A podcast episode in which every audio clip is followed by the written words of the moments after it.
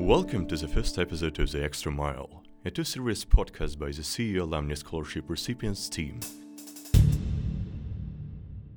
We shot interviews with the university graduates who are not only successful in their careers, but also walking an extra mile with their volunteer initiatives that make a difference in lives of others. And today we will focus on the assistance to Ukrainians affected by the war. Hosting this episode um, are me, Serge Sych, Vice President for Enrollment, Careers and Alumni Relations, and also an alum of the institution, and Oleksandr Vasylenko, stud- student of Legal Department and Alumni Scholarship recipient. And of course, we have a special guest, is a C E U Cultural Heritage Studies nineteen alumni, Gulnoza Khasanova, who is joining us from Hungary today.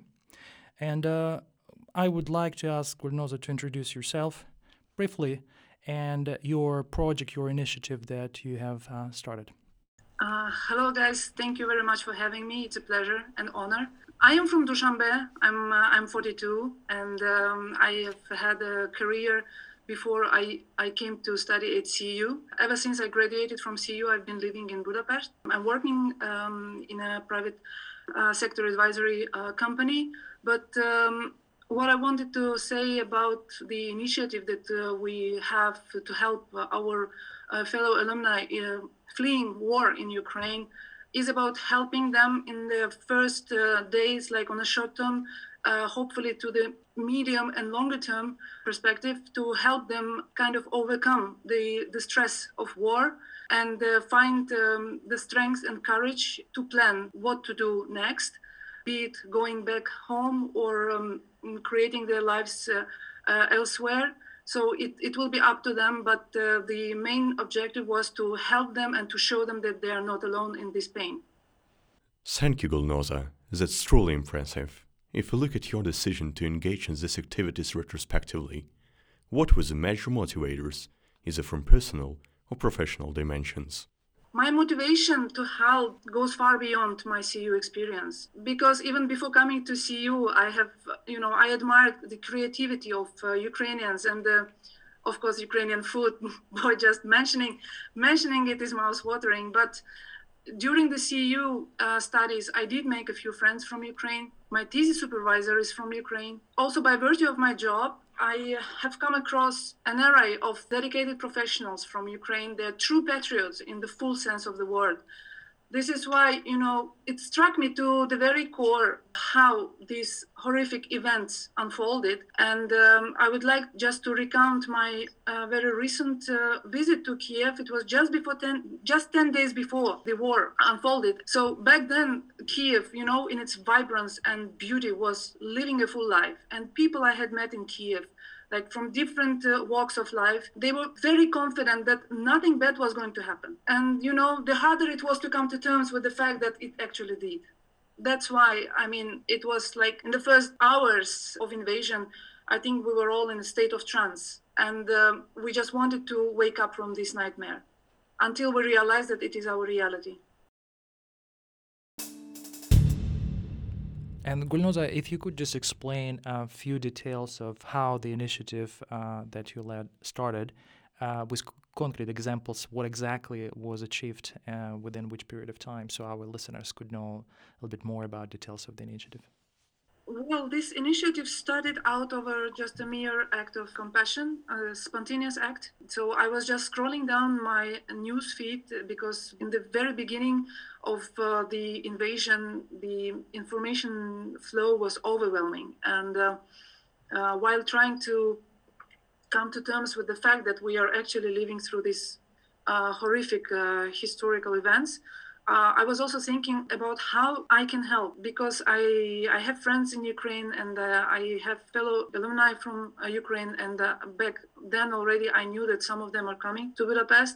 So I came across this post in our Facebook group for alumni of C U, and uh, this post was about the um, available accommodation for our fellow alumni uh, that was made uh, and announced uh, by the uh, by the administration of our dorm at Karapest. So that's when I realized uh, that I can help, because um, because we we we had to um, immediately support with the financial part though very, very, I would say, miserable part, but yet uh, we, we, we could do something to help our, our, our friends.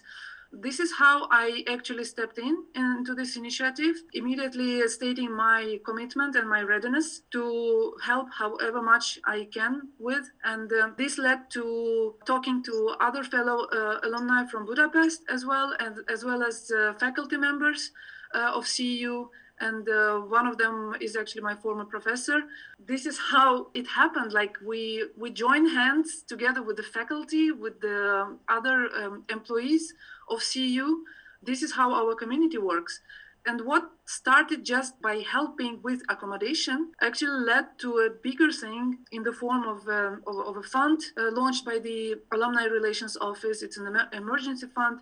And uh, this fund uh, allows for covering not only the accommodation costs, but also provides meals to our fellow alumni who are staying in the dorm with their family members. Some of them in the very first days came uh, with their friends, because for their friends, that was the only way out from the war zone. So um, when we had a welcome event in the dorm, we heard uh, different stories of our fellow alumni, very touching and tragic ones. But at the same time, it was very heartwarming to see how other members of our community living in Budapest, not only in Budapest, in other cities of Hungary, they were ready to provide support in arranging uh, like um, programs for the kids, programs for elderly parents, as well as uh, arranging for the psychological counseling. And uh, I know that our university also provides for the medical support. So you can see that what started just as a as a spontaneous act of kindness has led to something bigger. This shows uh,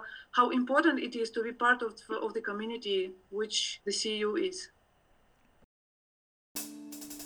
I think you're bringing a very important point about the community coming together, and your initiative and initiative of fellow alumni and students and members of the community now kind of blended and integrated, and we have uh, online presence, and we're trying to, you know, share the word with the people who are affected by the war, but also by community members who would like to contribute and help others. This is extremely important, so it's not only the initiative on its own, but actually this encourages people and provides an example of, you know, what can be done within a relatively short period of time. An important factor here that we actually here blending our alumni and former student experience with those folks who are now accepting offers to come to C U. And I was thinking if you could give a few words of your, you know, ideas or thinking how this example of our community support in this particular turbulent times and, you know, tragic times should encourage or should uh, provide hope for people who are coming. And as we know, unfortunately, there are a lot of people who are affected by the war and other uh, calamities of the world in general. So if you could share a few words to those people who are making decisions about applying or being accepted to C U and making um, you know decision to come to C U, what few words you would share with them about what kind of community they're about to enter?